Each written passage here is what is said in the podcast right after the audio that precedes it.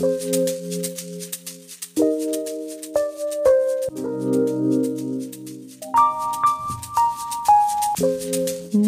what you don't want to do is the best possible place to be. Because knowing what you don't want to do leads you to figure out what is you really want to do. These are the words of wisdom by Oprah Winfrey. Oftentimes, everyone knows what they don't want to do, but somehow, if you don't want to figure out what you want to do, what you want to be, then as I say, there are two choices in life.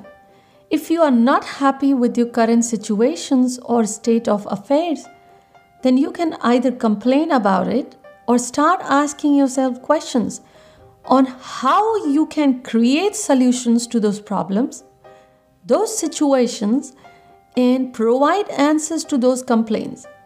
Choice is all yours, always. Now, do you know what is the difference between the stone and the diamond? Anybody?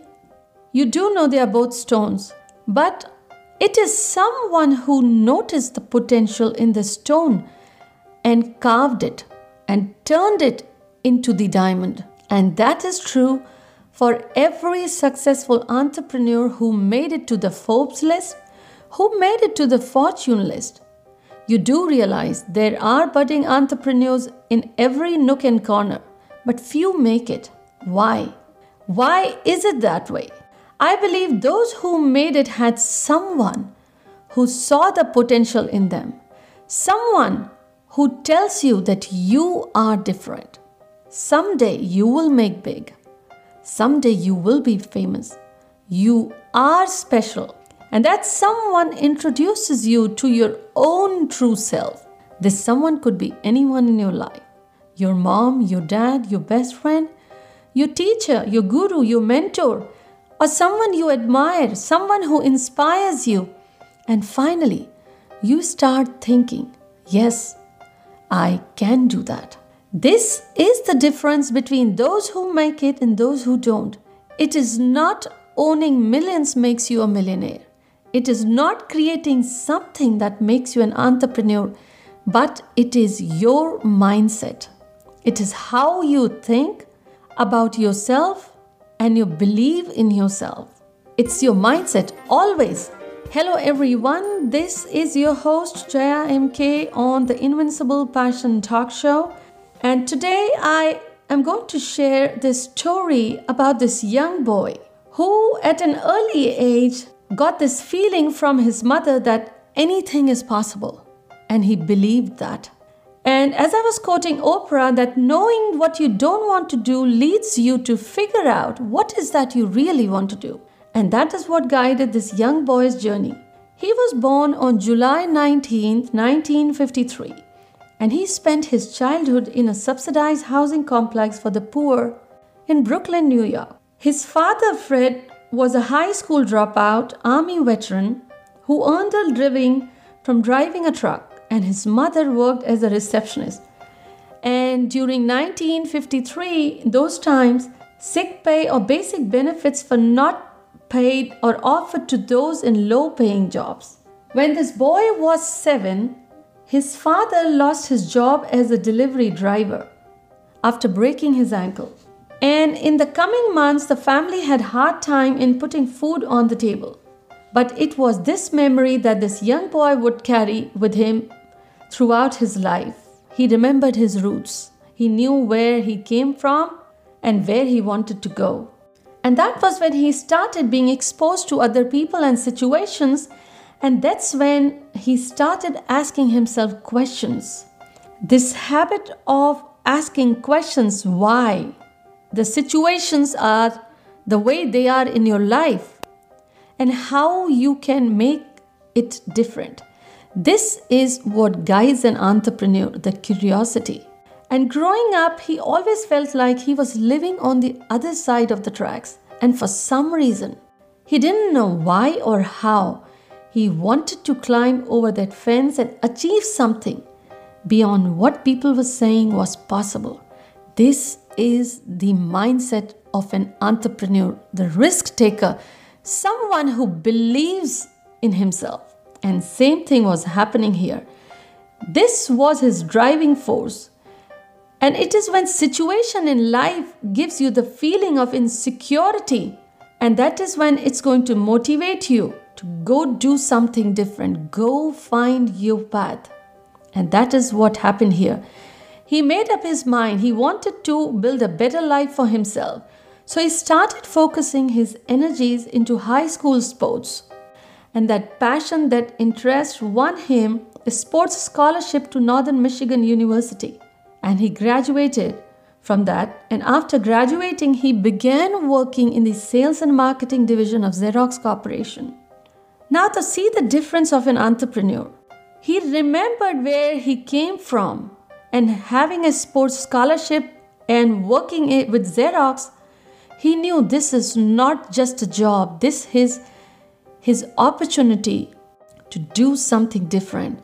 And this passion that he put into his work soon drew the attention of the Swedish housewares company, which recruited him at the age of 26 to be the vice president and general manager of their American subsidiary, Hammarplast USA. Now, it was during that time he noticed that a small Seattle based company was ordering more of the espresso machines than any of their bigger clients. And curious to find the answers, he thought, I need to go visit the company. Now, if you connect the dots, the childhood habit of trying to figure out, trying to find the answers, that same curiosity took him to find out how is the Seattle-based company that sold freshly roasted gourmet coffee beans is ordering more espresso machines than any of their bigger clients. Sure enough, he met the owners. And the owners were impressed by his passion, his energy, knowledge, and marketing skills and soon offered him to join them. And sure enough, he joined as head of its marketing and retail operations. Impressive, isn't it?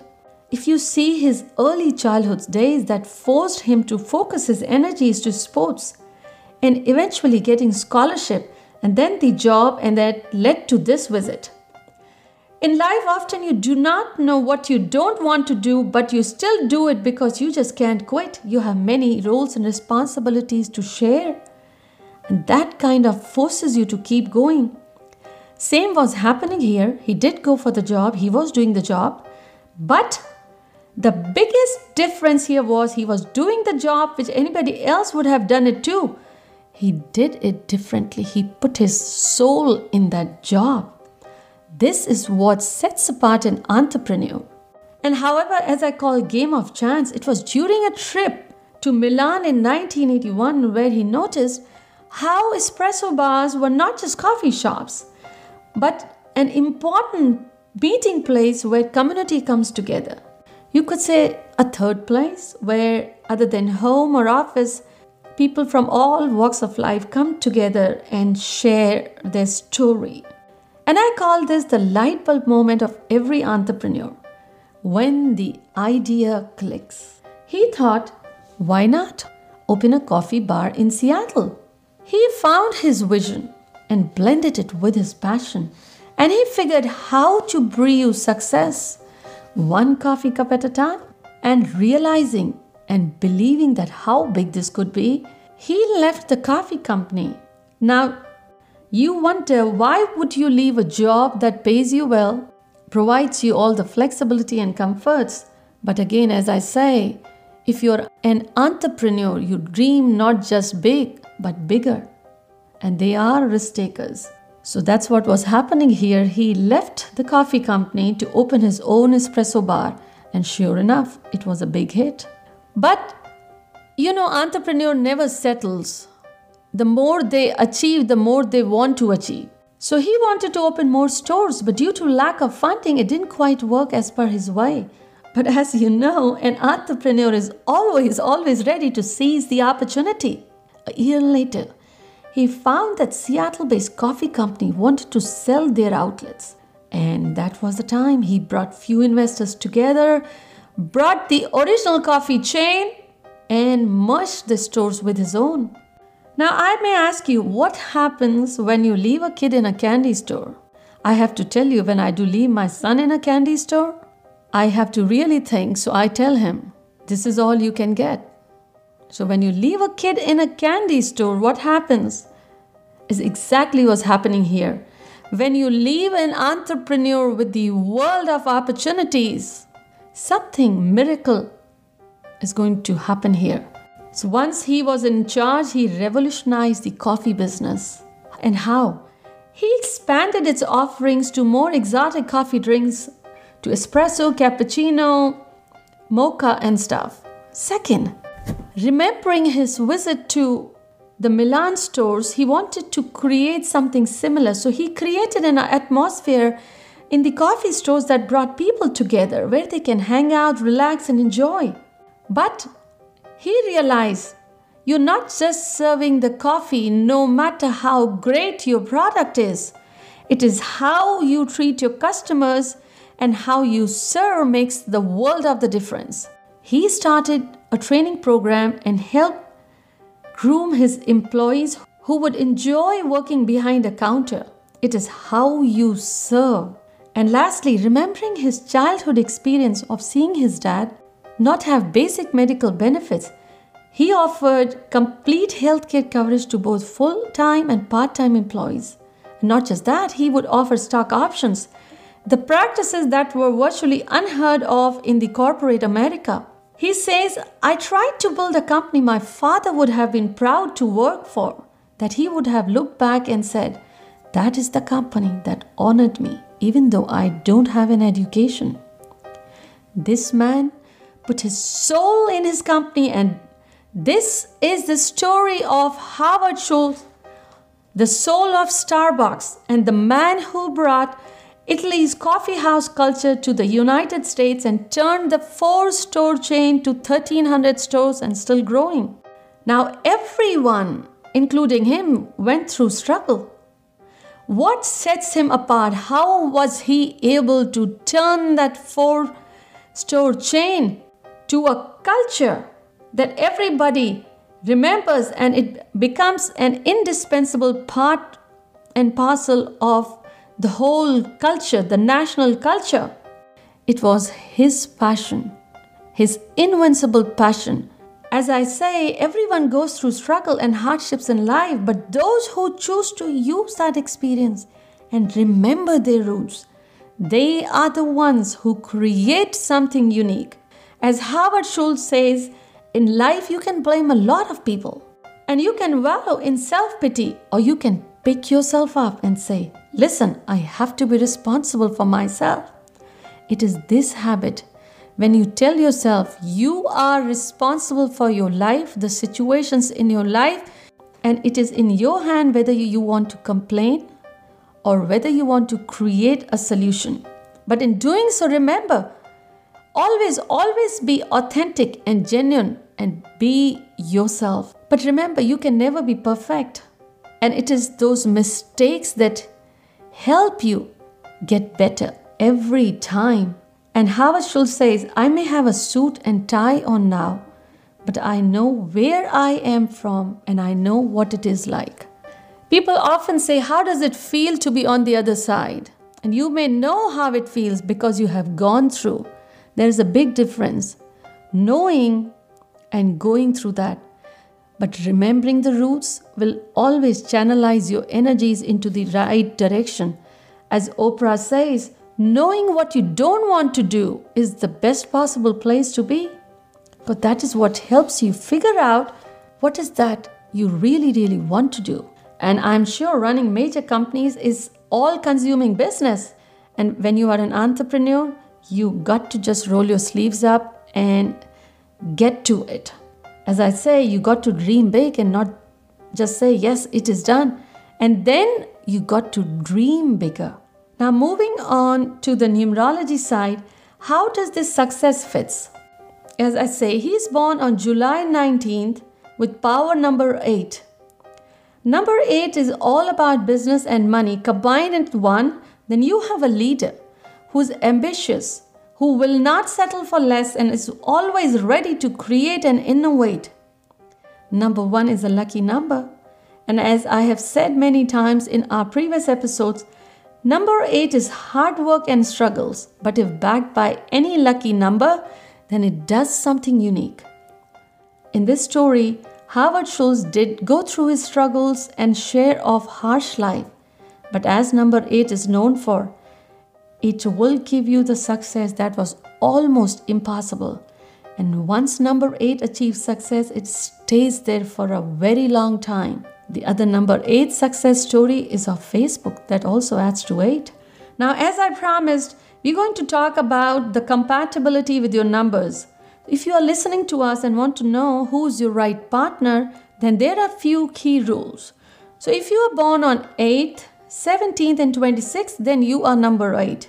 You will have compatibility with those born on either 1st or 2nd. Now why is it so? As I said number 8 is struggle. If you have a life partner that also comes with the number 8 then how will it be if you put two strugglers together?